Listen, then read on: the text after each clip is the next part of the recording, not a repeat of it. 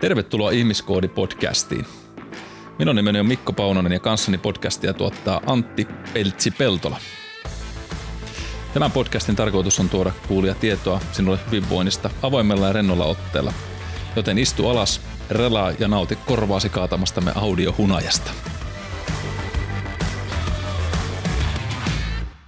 Oikein hyvää päivää kaikille tai iltaa tai aamua, kuka nyt sitten milloinkin päättää luomensa raottaa ja kuunnella taas meidän jutustelua täällä Antin kanssa, joka on siis tämä tuleva kovin hittipukki tälle joululle, milloin tätä äänitelläänkään tässä.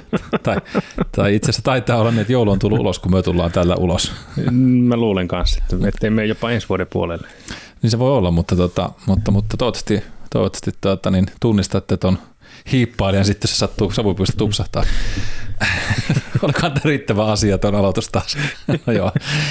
No joo, mutta parta ainakin uskottavampi kuin meikäläistä tällä hetkellä, että meidän meni lyhentelemään tätä joulumuontia. Ja, ja tota, nyt voisi aloittaa ihan itse asiassa tämmöisen päivän teeman huokasemalla syvää. Mm. joo. Ei ollut stressihuokaisu, vaikka valehtelisi, jos myöntäisi, että ei stressiä olisi, mutta niistä pitää ollakin. Eli tänään puhutaan hetkonen hengityksestä.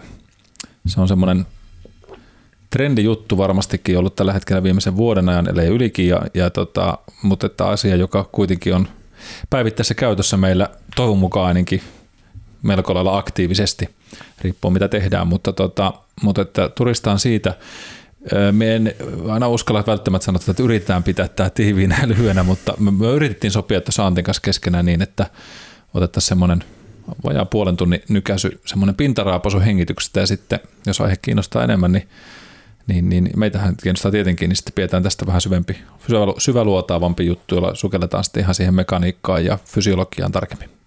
Miten sitä Antti kuulostaisi? Oikein hyvä idea. Kannatetaan. Joo.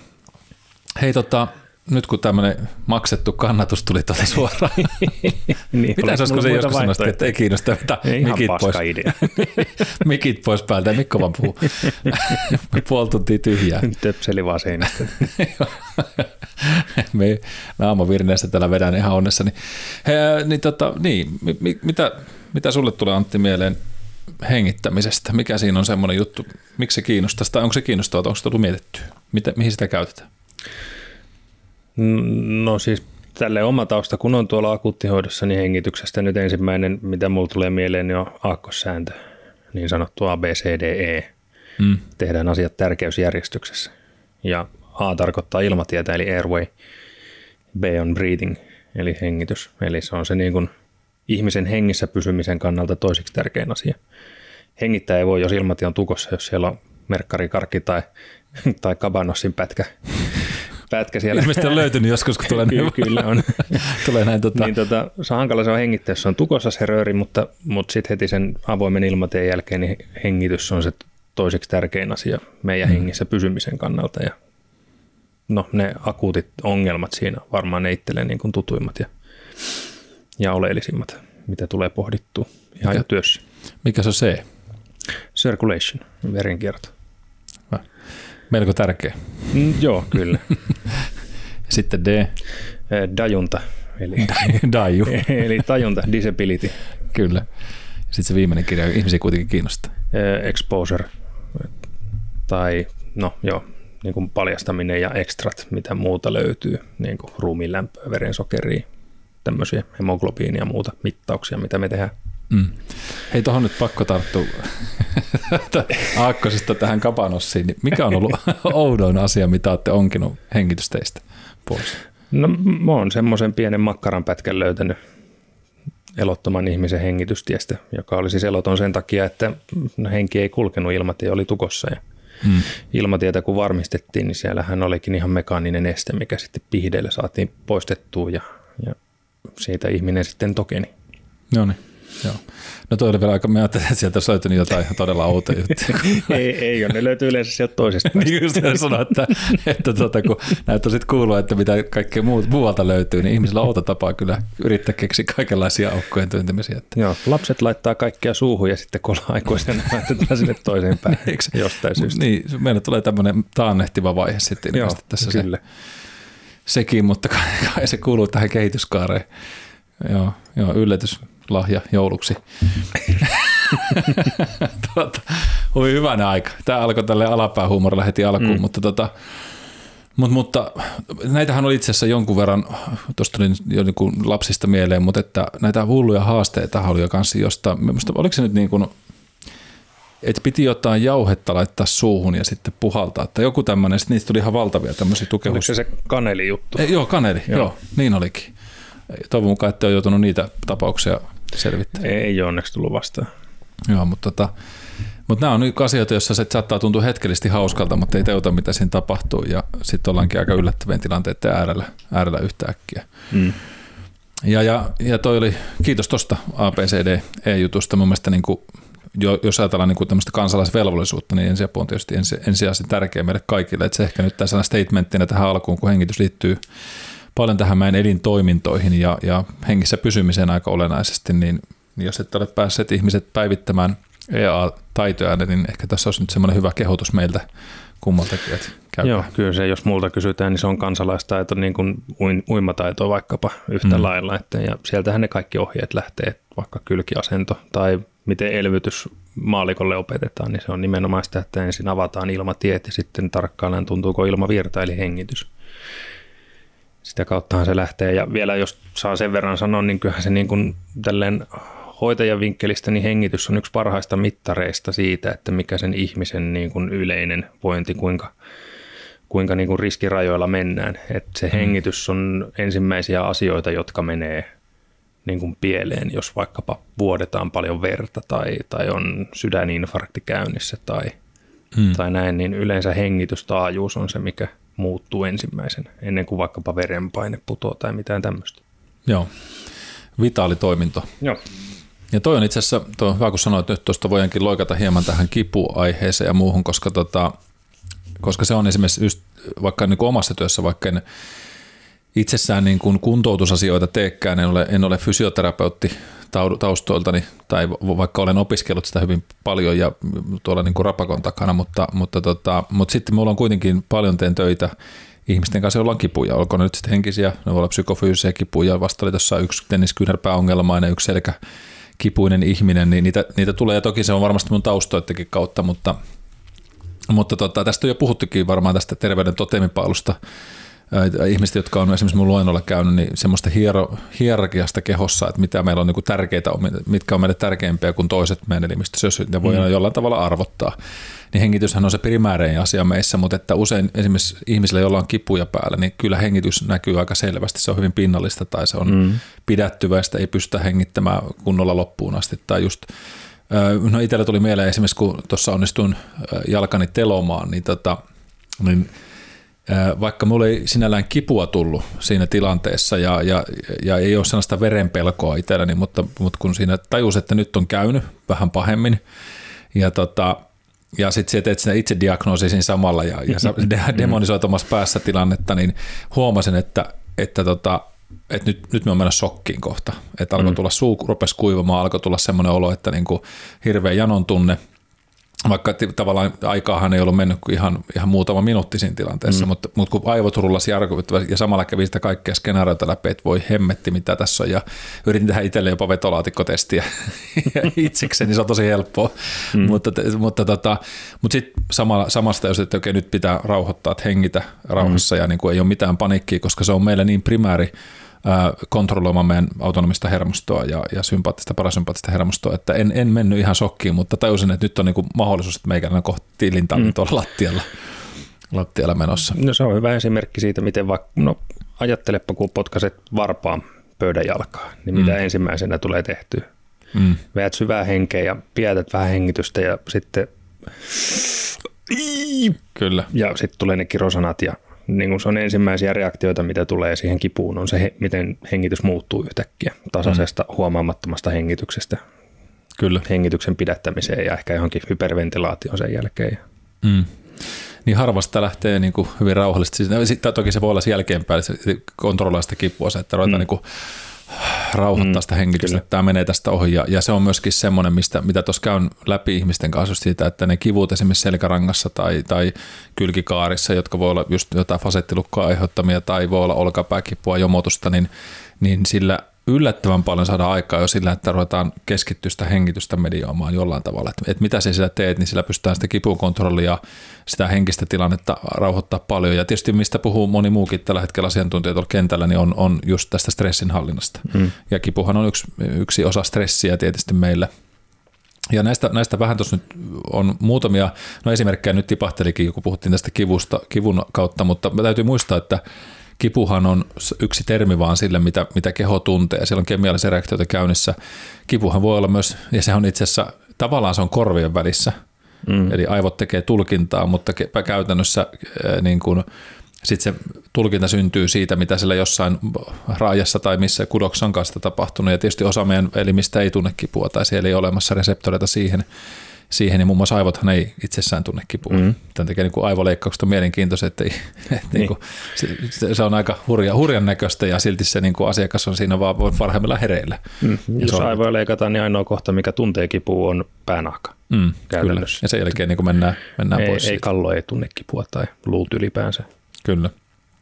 Ja tämä on niin kuin, esimerkiksi mullakin, kun meni tuossa se äh, tota, siivoside, niin ei, ei siinä ollut minkäänlaista kipua. Me, mm. ei, se, ei sitä koskenut, mutta tajusin, että okei, nyt on vähän väliä toi polvi, että nyt ei kaikki ole hirveän hyvin. Ja, ja, ja tota, totta kai se turvotusta tuli ja näin, niin kyllä se pakotus teki sitten muista kudoksista sen arkuuden sinne, mutta mutta siihen joku toinen kerta, kun puhutaan tuosta kuntouttamisesta sitten muutaman asiantuntijan johdolla tuolla. Mutta että joo, aivot, aivot nyt päästiin siitä sitten semmoisen asisilta, jos mietitään niin kuin aivoja itsessään, Sieltähän syntyy meillä kaikki käskytys, mitä ikinä me tehdäänkään. Ja, ja tuossa me teetetään teille matkalla, jos haluatte testata omaa hengitystä, mitä se vaikuttaa teihin fysiologisesti, jopa niin kuin liikkuvuuteen ja muuhun, niin otetaan siihen kohta semmoinen pieni harjoite tai jossain vaiheessa. Mutta aivot on mielenkiintoinen mötkele, noin puolitoista kiloa painava kapistus ja se on loppupeleissä yllättävän energiasyöppö, eli se vie joidenkin laskelmien mukaan noin 25 prosenttia kaikesta glykoosista ja hapesta meille.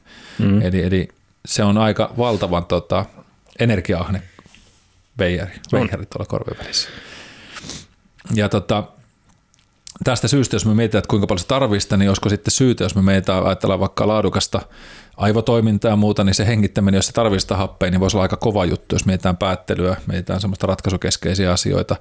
Ja jos me mietitään, että missä tilanteessa me usein tehdään, kun vaikka työkiirettä ja muuta, ja sitten yhtäkkiä sun pitäisi tehdä jotain ratkaisuja tai oot urheilija, teet siellä kentällä nopeita päätöksiä, niin niin, niin miettikää kiireistä työpäivää ne vaikka jokainen, kuinka usein me keskitytään hengittämään silloin, kun me pitäisi ruveta pohtia jotain asiaa, niin aika, aika usein, okei siellä saattaa tulla semmoinen oi että mitähän tässä nyt tekisi. Se, se tapahtuu tietyllä tavalla niin kuin tiedostamatta. Mm. Et aivot sanoo, että hei, Sydänruokaus. Niin, että relaa vähän, että nyt se saat lisää sinne niin kuin korvien väliin sitä bensaa, ja, ja, ja myöskin rauhoitat sitä sun sympaattisen tonuksen puolta. Mm. Eli rauho, antaa niin kuin mielelle sinne tilaa, ja siellä sitten, niin kuin sanottiin, niin puhutaan näistä aivoinosista vähän enemmän sitten, kun mennään tähän tämmöiseen niin sanottuun masterclass-puoleen. En ota nyt siihen aikaa, koska se, se vie sitten vähän enemmän kuin nämä muutkin horinnat tässä ja sitten toinen asia, jos, jos mietitään niin sitä kognitiivista kapasiteettia, niin aivot tarvii glykoosia niille, jos ihan omaa varastoa, niin se ruoka olisi aika kova juttu. Et mieti sille, ei välttämättä kyllä sillä vatsalla, mutta se verensokeri olisi hyvä, mistä sanoitkin tuossa, että onko verensokeri tasa, tasa kunnossa ja muuta, mutta just se, että ollaanko me uhkatilanteessa nälkintyneen, ollaanko me kylläsiä, ollaanko me riittävän ravittuja korvien välistä. Ja, ja minkä takia me tietenkin hengitetään, tai kun puhutaan semmoista kuin oskillaatiosta, eli oskillaatiolla tarkoittaa, jos ajattelee vaikka jotain heiluria, niin se oskiloi, eli se heilahtaa eteen ja taaksepäin. Niin hengitys on ihan sama asia, että se on tämmöinen sisänulosrytmi ja, ja luontainen tapa meille toimia, onneksi, joka on myöskin autonominen, eli jos kuuntelet tätä podcastia, niin voidaan, voidaan onnitella Antikas sinua, että olet selvinnyt ihan hyvin tästä hengittämistä tähänkin asti. Hmm, kyllä. olet pysynyt hengissä.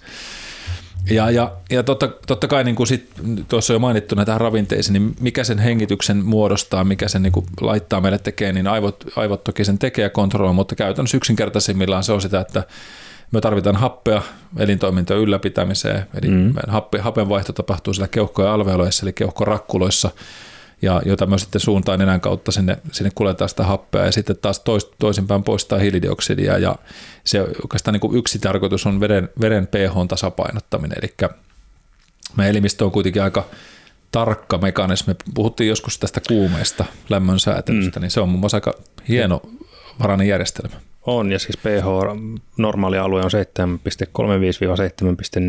näin ulkomuistista, eli yhden kymmenyksen sisällä. Mm on se normaali alue.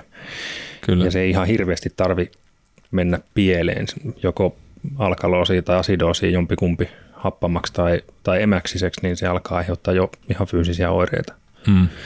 Niin se on hyvin tarkka ja oikeastaan paras säätelymekanismi pH-tasapainolle meidän hengitys. Ja se on just se mekanismi, minkä takia jos sairastutaan, niin se on se ensimmäinen, mikä muuttuu, se mm. meidän hengitystaajuus, kun pyritään pitämään vaikkapa shokki menevällä ihmisellä pH-tasapainoa normaalina. Kyllä, kyllä. Joo, ja tuosta voisi tuosta pH-tasapainosta vähän jutellakin Joo, enemmän. Se olisi, sitten. se olisi mielenkiintoinen aihe kanssa tälleen niin kuin omasta vinkkelistä ainakin. Hei, pistäpä ylös tuo meille no listalle, niin, tota, niin, niin, otetaan Antin, Antin vuoro sinne. Olisi kiva, kiva kuulla kyllä tuosta niin myöskin, koska itsellä on ihan sama. Ja mä muistan joskus aikanaan, me puhuin yhdessä workshopissa tästä pHsta, ja, tota, ja siitä tuli sitten tuli mielenkiintoisia keskustelua, muutamia lääkäreitäkin kuuntelee, ja ne mm. vähän kritisoi sitä ajatusta, että se, se mukavasti voisi muuttua tai että sitä voisi muuttaa hengittäin, kun se mielestä oli vähän eri mieltä asiasta, että, että, että, että, että sillä on vaikutusta meille. Mutta niin, tota... no kyllähän se on mahdollista, kun se aiheuttaa jo ihan niin kuin hengenvaarallisia tilojakin voi aiheuttaa niin kuin itselleen hengittämällä mm. väärin. Ne nyt ehkä ihan hengenvaarallisia. Meidän suojamekanismit on onneksi niin vahvoja, että Kyllä. itteensä ei pysty ehkä tappamaan sillä, että hengittää väärin, mutta, mutta mm. niin kuin fyysisiä muutoksia pystyy aiheuttamaan. Ihan nyt vaikka hyperventilaatio aika klassinen. Kyllä. Tai yli, ylihengittäminen, pH muuttuu, hiilidioksidiosapaine pienenee ja verisuonet supistuu ja loput vintti pimenee. Ja se on se viimeinen suojamekanismi, että silloin yleensä hengitys pysähtyy ja hiilidioksidi alkaa kertyä ja siitä taas homma lähtee rullaamaan normaalisti. Kyllä. Silloin, silloin me ollaan siinä hetken aikaa tajuttomassa tilassa, silloin me ei mm. voida päätä, päättää itse, niin, että niin. minähän pidätän vielä sitä hengitystä. Minä hengitän edelleen liian paljon. Kyllä, Joo. juuri näin. Että, tota, että, että se on niin kuin, niin kuin sanottu nämä suojamekanismit. Totta kai sitten niin kuin sun työssä varmasti just, että jos siellä on jotain päihdeaineita tai muuta, jotka vaikuttaa mm. sitten meidän kontrolleihin vaarallisella tavalla, niin siellä voi sitten syntyä niitä tilanteita, jossa, jossa sitten tämä kontrolli ei toimi enää mm, ihan terveellä tavalla että, että nämä juhlapyhät nyt tässä on alkamassa, niin ne on, niin kuin sanottu, lähetys tulee myöhemmin ulos, mutta, tota, mutta ne on sitten tilanteita, joissa tietysti voi olla sy, sy, tämmöisiä syitä, mitkä, milloin meidän omat suojamekanismit ei, ei laukaise näitä primääritoimintoja. Ja, ja toi hengitys on, no melkein taas meillä lähtee lipsahtaa nyt vähän liian syvälle tuonne, mm. päähän, mutta, tota, mutta, mutta joskus sanotaan oikeastaan siihen, että kun kysytään, että miten sit pitäisi hengittää, tämä on semmoinen asia, kun itsekin tuossa pitää näitä tämmöisiä hengitysworkshoppeja ja, ja se tulee tietysti oman neuropuolen opiskeluiden kautta. No sitten me on harhautunut moneen muuhunkin kulttuurin, Shaolinin oppeihin muun muassa tässä, että, että siellä puhutaan paljon hengittämistä, vaan eri filosofioissa ja, ja muuta, niin, niin lähtökohtaisesti sanoisin näin, että, että se hengitys pitäisi mätsätä siihen tilanteeseen, missä me ollaan. Niin tämä mm. on niin kuin perusasia. Et kun joku sanoo, että pitäis, pitäisikö Mikko aina syvä hengittää, mä sanon, että ei. Et, ei sekään ole niin normaali, että me koko ajan niin kuin vedetään syvää happea, vatsa nousee ja rintakehä nousee ja sitten se laskee taas. Että se olisi niin kuin tosi mm. tietoista, koska sitten voidaan tulla tähän, niin kuin sä sanoitkin, että voidaan myös periaatteessa ylihapettaa itseämme. Mm. Ja aiheuttaa stressiä sillä, että, että esimerkiksi kun nyt palataan siihen kipuasiaan, niin on ollut keissejä, joissa mellakin on henkilössä, että kun tuohon jomottaa koko ajan tähän olkapäähän ja ei kun se koskee ja sitten se tekee sitä pintahengitystä ja sitten ajattelee sen, että okei kun me pintahengitän, niin mun täytyisi itse asiassa hengittää tosi vähän, että pitäisikö mun Mikko syvä hengittää. Mä mm. sanoin, että okei, että tehdäänpä sillä tavalla, että ota tuosta toi paperipussi ja hengitä siihen hetken aikaa. Ja kuuntele, miltä se kipu tuntuu tuossa olkapäässä, tai missä nyt onkaan. Niin on ollut keissi, jossa sanoo, että hitto, tämä muuten auttaa. Mm. Ja mistä se nyt tuli, niin siitä, että jos ajatellaan pintahengittämistä, jos me teet sitä 30 kertaa, 40 kertaa minuutissa, niin itse asiassa otat aika paljon happea sisälle. Mm. Versus, että se tekisi vaikka kahdeksan syvähengitystä minuutissa. Mm. Niin se ylihappisuus, eli nyt se pH-tasapaino, mistä mainitsin, niin väitän, että se muuttuu, se muuttaa myös sitä stressireaktiota. Ja nyt kun se saakin yhtäkkiä hiilidioksidia, niin se tasapainottaa sitä elimistöä mm. siellä. Eli tavallaan siinä missä paperipussin hengittäminen voi olla tämmöinen, mitä on kuvattu aina näissä leffoissa siitä, kun tulee paniikki, niin arjessakin me voidaan en nyt sano, että pitää ruveta paperipussin kanssa kävelee tuolla, ja mitä tämä hengitysmaski on voinut aiheuttaa sitten myöskin, kun sitä on voinut pitää, niin kuin, tai oli jakso, missä pidettiin jatkuvasti, mm. niin on sielläkin raportoitiin, jengi tuli, että päänsärkyjä rupesi aiheutua, ja, ja tuli niskahartiaisuuden kiputiloja, ja väitän, ja onhan tätä tutkimustakin, että itse asiassa se maski on taas ollut sitä, että me ollaan hengitty suhteessa enemmän hiilidioksidia, mm. kun se ilma tavallaan ei pääse vaihtumaan niin hyvin kuin mitä se voisi olla normaalitilanteessa. Ja tuossa varmaan just se hiilidioksidi on se avainsana, että, että niin kuin yli meidän niin kuin happiosapaine on koko ajan terveellä ihmisellä, jos meillä ei ole mitään keuhkosairautta, niin sehän nyt on suht vakio. Et se on nimenomaan se hiilidioksidin määrä varmasti, mikä siinä se on määräävä tekijä. Että mm, enemmän liikaa tai, vähän. Niin, mm. että siinäkin pitää olla oikea tasapaino, koska se vaikuttaa no vaikkapa nyt siihen verisuonten halkasiaan läpimittaan. Kyllä. Ja ylihengittämällä saa päänsäryaikaa ja alihengittämällä saa päänsäryaikaan, koska meidän aivojen valtimot kutistuu tai, tai laajenee sen mukaan, kuinka paljon siellä on hiilaria. Kyllä, kyllä. Mutta joo, kyllä, voisin kuvitella, että jos hengittäisi koko ajan syvään koko päivän, niin ainakin jossain vaiheessa käy pyörryttää ja päätä särkemään. Joo. Ihan just edellä mainituista syistä. On ja sitten, tämäkin on niin tämä sana, mitä olette jo varmasti kuullut meidänkin kautta, mutta monesta muustakin, että mikä on myrky ja lääkkeen ero, mm. niin on just se annostelu monesti. Kyllä. Et, et tässäkin niin pitäisi ymmärtää, että et sopivasti oppia käyttää. Tästä voitaisiin just puhua, okei okay, milloin. Mä annan muutama esimerkin. Esimerkiksi no, puhuttiin tuosta kivusta. Nämähän on vaarattomia vähän itsellekin kokeilla, että okei, okay, no jos me hengittäisin paperipussi, mitä tapahtuu muutaman hengityksen verran. Ette työ sillä niin kuin saa shokkitilan tai jonnekin muuhun, mutta, mutta esimerkiksi niin kuin, öö, mihin se liittyy monella tapaa, niin, niin öö, meillä esimerkiksi tähän hengittämiseen, jos mietitään vaikka suolistoa itsessään, niin itse asiassa monella ihmisellä, jotka ei juurikaan käytä sitä syvää hengittämistä tai muuta, tai jos rupeaa hengittää syvää ja käyttää aktiivista, niin monella tämmöisellä, jolla on vaikka krooninen ummetustilanne. Mm. Mä sanon, että yksi tapa, totta kai sen pitää katsoa ruokavaliota, nesteen saantia, kuitusaantia, saannit ja muut, onko lääkitykset, jotka aiheuttaa ummetusta ja muuta, mutta, mutta stressi on yksi tapa aiheuttaa suolistolle dysfunktitilaa, eli siellä suolisto ei välttämättä toimi, suolin mikrobia vaihtuu, No millä me laukaistaan stressiä poispäin? No, on totta kai niin kuin mielenhallinnan harjoitteet, stressin lähteiden etsiminen, että mistä se syntyy, voiko niitä vaikuttaa, mutta hengittäminen on taas just se helpoin tapa suoraan lähteä ratkaisemaan asiaa. Rauhoitetaan hengitystä, ja mitä se tekee taas pallealihaksen kautta, niin pallealihasta kun sisähengitään, niin painuu alaspäin, jolloin se taas antaa kompressiota sinne suolistolle. Olettaen, että lantiopohjalihakset on kunnossa, niin sitten ei synny muita, muita inkontinenssiongelmia, mutta se tekee sitä hieromista siellä. Esimerkiksi kun on pitänyt tämmöisiä hengitysworkshoppeja, nyt vasta pidettiin tuossa Härkösen Jarnon kanssa, Ping, Jarno mainittu, niin, tota, niin, niin sieltäkin tuli sitä palautetta, että, että sitten tota, yhdestä porukasta, että, että kun me sanoin, että muistakaa, että nyt kun tehdään hengityksen kanssa töitä seuraavat kaksi-kolme tuntia, jopa neljä tuntia tässä enemmän vähemmän aktiivisesti, niin teillä saattaa aineenvaihdunta olla pikkasen vauhikkaampi sitten seuraavana yönä tai, tai vatsa rupeta toimimaan ja muuta, niin sieltä sitten jengi sanoi, että vitsi, että oli kyllä niin kuin yöllä piti monta kertaa josta vessassa ja, ja olikin, että tuli niin kuin, joutui käymään niin kuin kakkosellakin useamman kerran, että, että olit ihan oikeassa. Ja käytännössä mm. on just sitä, että se niin kuin peristaltiikka rupesi toimimaan, eli suoliston tämmöinen luontainen rytmi vähän tehokkaammin, koska se keho itseensä rupesi tavallaan, mm. voisi hoitamaan, mutta, mutta tekee töitä. Ja tota, ja sitten asioita, mitkä on esimerkiksi, niin kun, kun ruvetaan katsoa, niin kun, vaikka nyt jos mentäisiin Faskia maailmaan, heitä minun jollain, jos me mennään liian syvälle, nyt me pyritään pitää tämä aikataulu jollain tavalla, mutta että meillähän lähtee hyvin pitkät rakenteet, esimerkiksi kielestä lähtee meillä kalvorakenne, joka yhdistyy meidän periostomiin, eli tuonne, tuonne niin kurkkutorven alueelta aina sitten, tuota, sitten tuonne keuhkoihin ja pallealihakseen ja pallealihaksesta taas menee jatkumot psoakseen, muun muassa lonkakokisten yhteen lihakseen sieltä aina jalkapohjaan asti, eli mm. meidän palleja toimii välilinkkinä siinä, josta, joka tarkoittaa, että jos me käytetään palleja tai hengityslihasta mahdollisimman paljon tai niin kuin aktiivisesti ja tehokkaasti, joskus tehostetaan tarkoituksesta tai muuta, niin silloin meillä hyvin syviä ää, lihasyhteyksiä meidän kehoon. Mm. Ja, ja, ja se kontrolloi muun muassa lantien aluetta ja lantiokipuisille ihmisille ää, myös se palle aiheuttaa, jos ajatellaan niin välilevytraumatyylisiä asioita, siellä voi olla joku hermojuurikompressiossa syystä tai toisesta, niin silloin kun palleja painuu alaspäin, niin meillä syntyy painetta sinne vatsaonteloon, ja, ja joka on mun tämän tota, poikittaisen vatsalihaksen ja lantiopohjalihasten yhdistelmä, niin se taas dekompressoi meidän se välilevyjä. Eli se mm. nostaa vähän painetta sieltä pois ja saa aikaa lymfaattista kiertoa, eli tämmöistä immunista kiertoa se lisää, eli huuhtelee myös sitä meidän välilevyjen aluetta ja muuta. Ja tämä usein unohtuu. Totta kai jos hengitys aiheuttaa kipua sitten sinne selkärankaan, eli tulee tosi voimakas kipu vaikka sinne alaselkään, että et pysty hengittämään syvälle, niin, ja, ja tiedät, että nyt on sattunut jotain se selkään, niin sitten se viittaa kyllä sit siihen, että nyt kannattaa käydä tutkimuksesta, että se ei, mm. sen ei pitäisi olla kivuliasta. Ää, ja nyt ei sitten kannata panikoitua, että jos nyt rupeatte ylitulkitsemaan, niin muistatte, että jokainen varmasti saattaa olla tämmöinen fasettilukko syntynyt vaikka rintarankaan, niin tuntuuhan siltä, että ei pysty hengittämään syvään.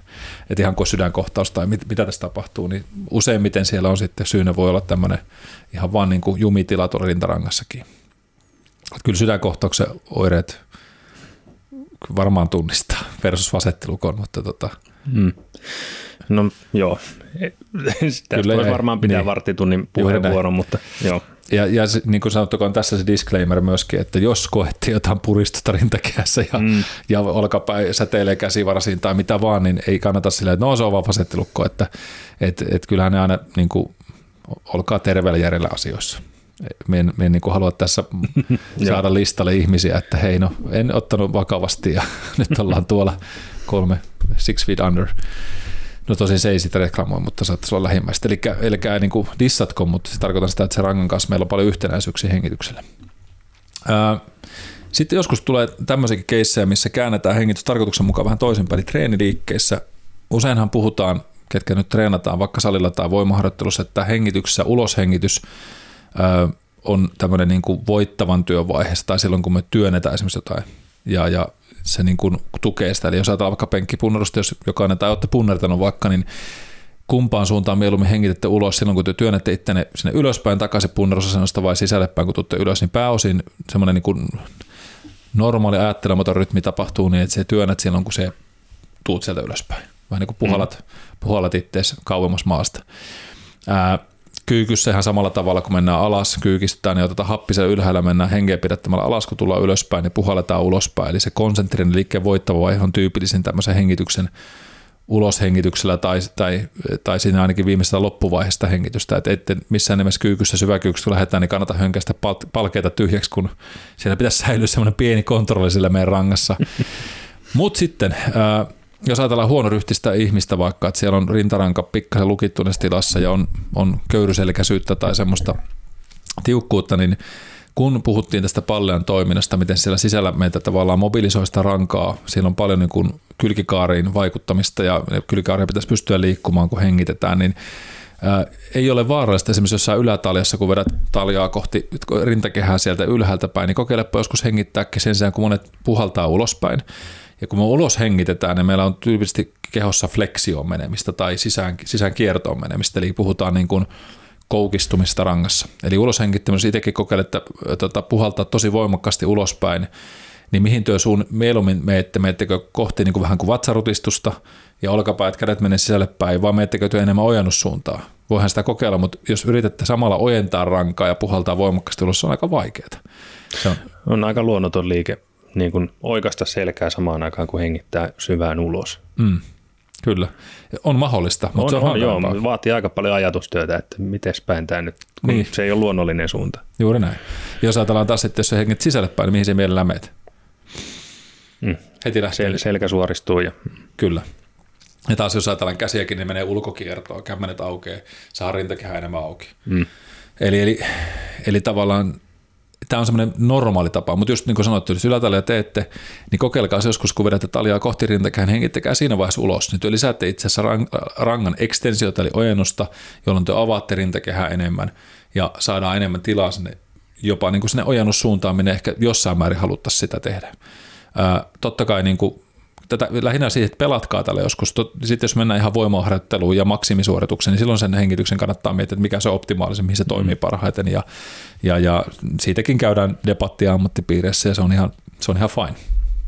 Mutta niin kuin ajatuksen pohjalta, niin itse käytän sitä joskus tarkoituksella mobilisoimaan ihmisille sitä rakenteita – vaikka jossain osa-alueessa puhutaan tämmöistä conditioning phase, eli vaiheesta tota ihmisillä tai rehabilitationista, eli tämmöistä kuntoutus ennakoivasta jutuista, niin ihan tarkoitus on käännän hengitys toisinpäin. Ähm, eli, eli noita kannattaa niin kuin käyttää ja kikkailla hieman, että jos haluatte kokeilla. Nyt itse asiassa päästään siihen kokeiluun, mitä me sanoin, että tehkää testi, niin, niin, niin pieni semmoinen hyppäys tuonne, että nyt jos testaatte itseltäne ojennus taipuisuutta. Eli esimerkiksi ojennukseen voitte ajatella, että käännätte katsetta kohti kattoa, kun seisotte hyvässä ryhdissä, niin vähän niin kuin taivutatte niskaa hyvin ojennukseen ja vilkutet kattoa, että miten hyvin ja helposti taipuu taaksepäin, kuinka paljon kaulalihakset kiristää siellä vai onko se ihan rennot. Tai ojennette selkärankaa sinne ojennukseen päin kunnolla seisoma-asennossa. Yksi vaihtoehto on mennä toispolviseisontaan, missä lonkakokista yleensä venytetään – niin otatte siinä kokeiluun just sen, että menette se lonkakossa asentoon, käännätte vähän lantiota semmoiseen kuppiasentoon ja lähdette sieltä menemään eteenpäin, että kuinka pitkälle pääsette työntää sitä lantiota siinä, siinä tota, toispuolisessa ja missä vaiheessa kirraan se teidän lonkakokista. Tai ö, olkanivelessä liikkuvuutta niin, että seisotte hyvässä ryhdissä, kädet siinä vartalon vierellä, lähdette ojentaa taaksepäin kättä kyynäriveli ihan suorana, eli vähän kuin kurottaisitte jotain tuolta takanta. Ja kokeilkaa jotain näistä vaikka testinä. Nämä kaikki on niin ekstensiotestejä, eli ojennustestejä nivelille meillä – niin tota, tehkää ensin tämä testi. Sitten ehkä semmoinen temppu, että kun se hyvässä ryhdissä, niin lähette pikkasen ojentaa sitä rankaa suoraksi, hengittäkää tosi pitkälle rauhallisesti sisäänpäin niin, että keuhkot menee ihan täyteen, annatte painoa palleja lihaksen sinne alas asti ja tota, sitten puhaltakaa ulos. Se on pitkä kunnolla sitä happea, että tuntuu, että oikein niin kuin venyy sieltä kylkikaaret ja muuta. Jos haluatte, jos selkeästi jompikumpi puolella vaikka koropasta on vaikka tiukalla, niin sitten voisi tehdä sivutaivutuksen, esimerkiksi on oikea puoli olisikin tiukempi olkanivelestä, niin me taivuttaisin vasemmalle kroppaa seisten ja sitten hengittäisin tavallaan sen oikeaan kylkikaareen. Mutta tehkää muutama syvä hengitys. Tämä syvä hengitys tekee sen, että kun meillä menee keuhkot ihan täyteen, palleja painuu alaspäin, niin se aktivoi meillä semmoista mielenkiintoista osaa meidän kehosta, joka on niin kuin aivosilta, eli pons, ja se aktivoituu hengityksessä, ja tämä pons kontrolloi meidän ekstensiotonusta meidän kehossa.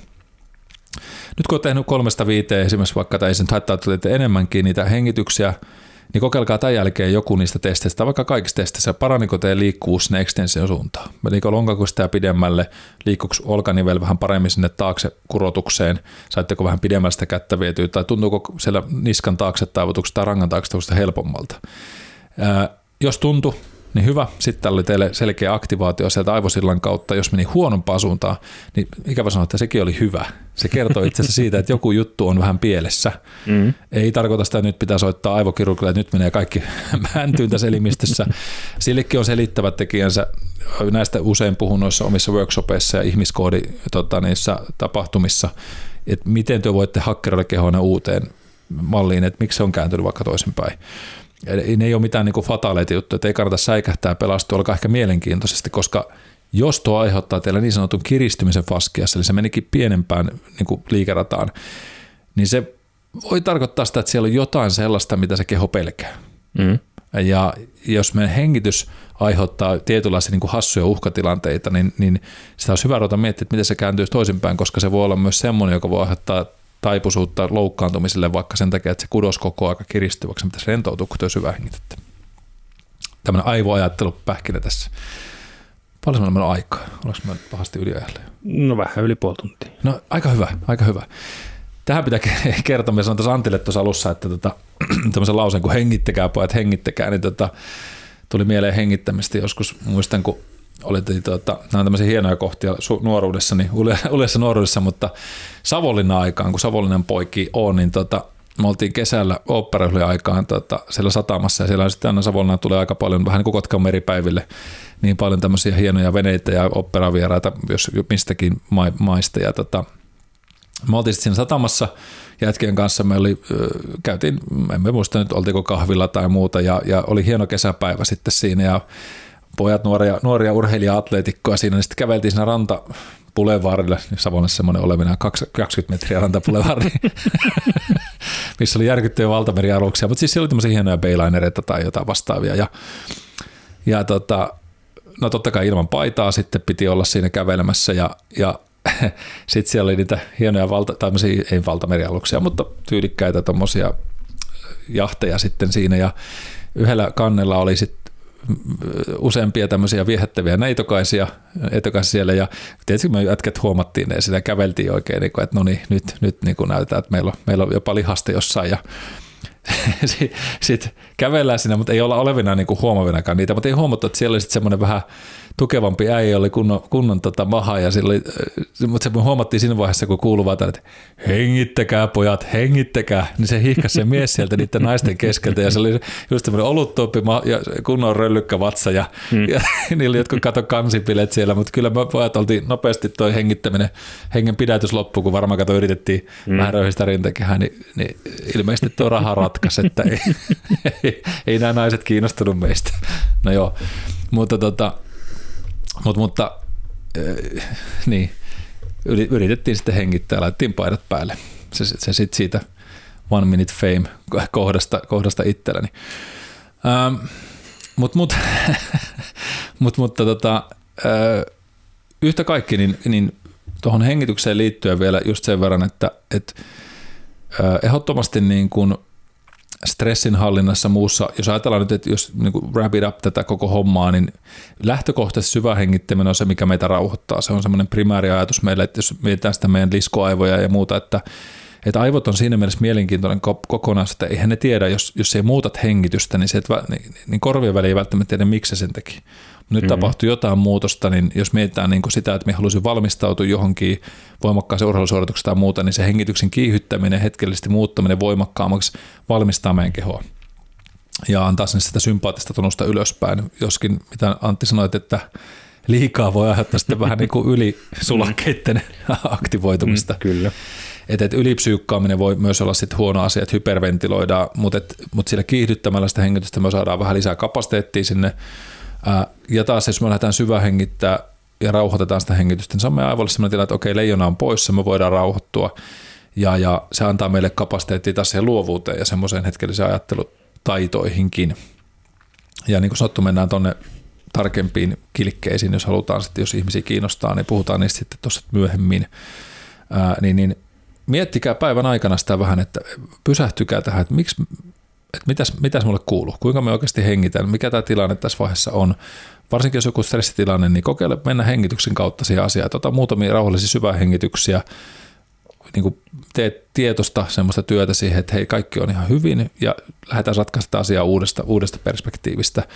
Tai käyt vähän ulkona hengittele raikasta ilmaa, niin voi tehdä ihan hyvääkin. Ja meillä on monia muitakin ohjaustyökaluja siihen, että miten se tavallaan sitä kehomielitilaa voit muuttaa ja, ja tota, hashtag ihmiskoodi siihen, siihen, mutta, tota, mutta on hyvä pysähtyä. Ja viimeisenä omana ajatuksen voisi sanoa tuohon, että yksi eräs munkki tuolta Charlinin jutusta, mitä nyt opiskelen, niin sanoi minusta hyvin jo aikana, kuulin tämän lauseen, oli se, että hengitys on ensimmäisiä asioita, mitä me tehdään, kun me tullaan tähän maailmaan. Ja se on myös viimeinen asia, mikä me tehdään, kun me lähdetään tästä maailmasta. Ja se koko sen matkan kulkee sun mukana ja se on aina mukana jokaisessa tunteessa, jokaisessa ajatuksessa, jokaisessa hetkissä, mitä se elät ja niitä emotioita, mitä se käyt. Jos sä opit kontrolloimaan sun hengitystä ja ymmärtämään sen hengityksen syvempää filosofiaa, niin se opit ohjaamaan sun ajattelua ja ohjaamaan sun toimintaa paljon paremmin ja läsnäoloa. Mitä no, Hyvin sanot? sanottu. Hmm. Näinhän se on. Ja niin, se on kuitenkin asia, elintoiminto, jota me voidaan jossain määrin hallita omilla, niin. omilla teoilla ja valinnoilla, niin mm, hyvä ajatus. Niin kuin se on, se on tavallaan se on, niinku, se on autonominen, mutta sitten se on kuitenkin tahdonalasta mm. osittaista toimintaa aina meille. Kyllä. Miten hei, pitää kysyä vielä tuossa sun työssä, kun teitte noita tota, tätä tämmöistä ensihoitoa ja on, on kriisitilanteita ja muuta, niin kuinka paljon teillä on puhuttu hengittämisestä teidän omassa kouluttamisessa tai kun just mietitään sitä niin stressireaktiota?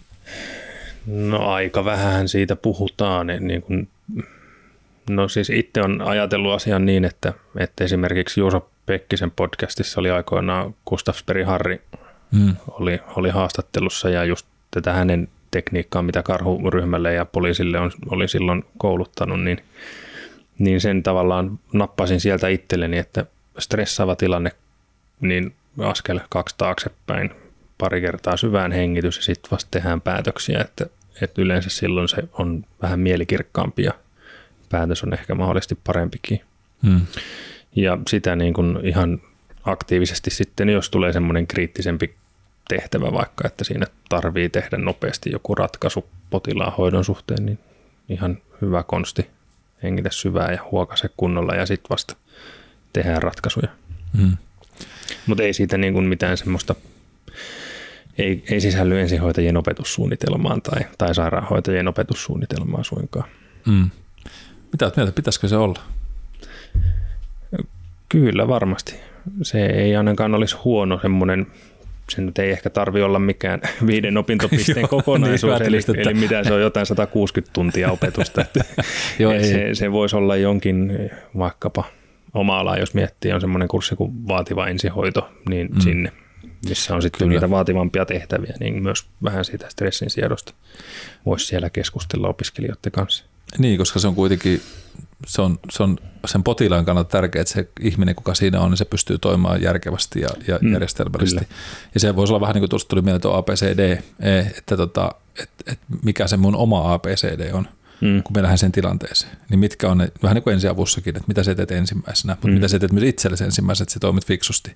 Mm. Koska, koska tämä on just semmoinen asia, mitä itsekin, kun puhutaan – vaikka esiintymistä, että itsekin kun lähtee luennoimaan tai menee kouluttamaan, niin minulla on tietyt rutiinit, mitä mä pitänyt tämän 20 plus vuotta mukana. Joskus nopeammin, lyhyemmin tehtynä tai joskus mietin se huoli niin kuin silleen pidemmin. Ja se riippuu sitten, mikä se tämänhetkinen fiilis mulla itsellä on, mutta me on ollut vähän semmoinen aika,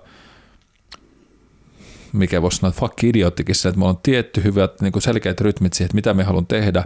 Yksi niistä on hengittäminen. Me hetkeksi aikaa pysähyn ja rauhoitun mm. ennen kuin me menen sen saliin ja se liittyy mulla läsnäoloon ja siihen oman kehon tuntemukseen ja siihen. Ja jos, jos me joskus sen missannut, niin vitsi me huomaa, että ehkä se on myöskin, että se on rutiini. Mm. Ja, ja, ja että sä asetat sen kehon semmoiseen ja mielen semmoiseen tilaan, että se on, se on nyt, tulee siihen hetkeen paremmin kiinni.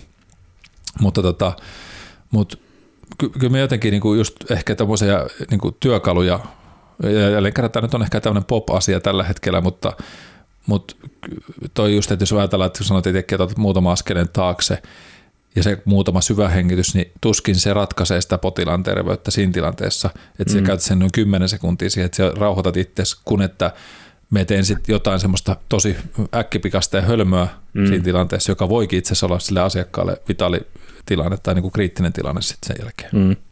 Niin, niin.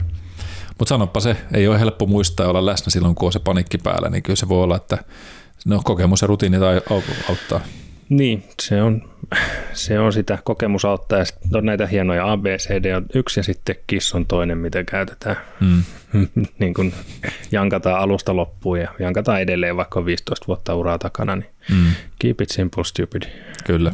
joo, joo, ja siis toi on, toi on hyvä, toi on mm. hyvä, koska tota, ne on kuitenkin sellaisia fundamentaaleja, niin kuin tämä mm. hengittäminenkin, että, että, että tota, ja oli, tästä olisi nyt monta tarinaa, ei, ei lähdetä näihin asioihin ja ehkä puhutaan sitten tosissaan myöhemmin lisää näistä, mutta tota, toivottavasti löysit itsellesi testiä, voit kokeilla tätä liikkuvuushommaa ja, ja semmoisia ajatuksia, että miksi tätä tehdään. Leikin vähän sillä tuolla treenatessakin kuitenkin niin, että älä uhraa sinne sitä selkärankaassa vaarallisessa liikkeessä. Muista se, että vielä niin kuin sanottu, niin tämä rintakipu, hartiakipu tai muu, niin jos siellä on oikeasti jotain selkeää oiretta tulossa, niin, niin kyllä ne niin kuin kannattaa checkmarkata, eikä niin, että laiminlyödään pois ja sanotaan, että ei, ei toi nyt mitään haittaa, mutta, mutta tota, niin, että näissä niin kuin aina terve järki on oikein hyvä, hyvä pitää mukana. Ää, ja, ja toivon, että kiinnostuit hengittämisestä. Niin kuin sanottu, niin palataan tähän vielä mukaan ja keep breathing, voisi sanoa näin, mm. että et nähdään vielä muissakin jaksoissa ja tota, mietitään sitten tulevaisuudessa vähän sitä, että onko nenä suun kautta hengittäminen, mitä muita hengitystekniikoita voidaan tehdä, niin niistä voisi ottaa sitten ihan omaansa ja, ja tota, niin, otetaan Antin, Antin PH-puhelut tuossa sitten tulevaisuudessa, mutta hei, kiitos teidän ajastanne ja, ja hengellistä, hengellistä jatkoa. Ensi kertaa. Ensi kertaa.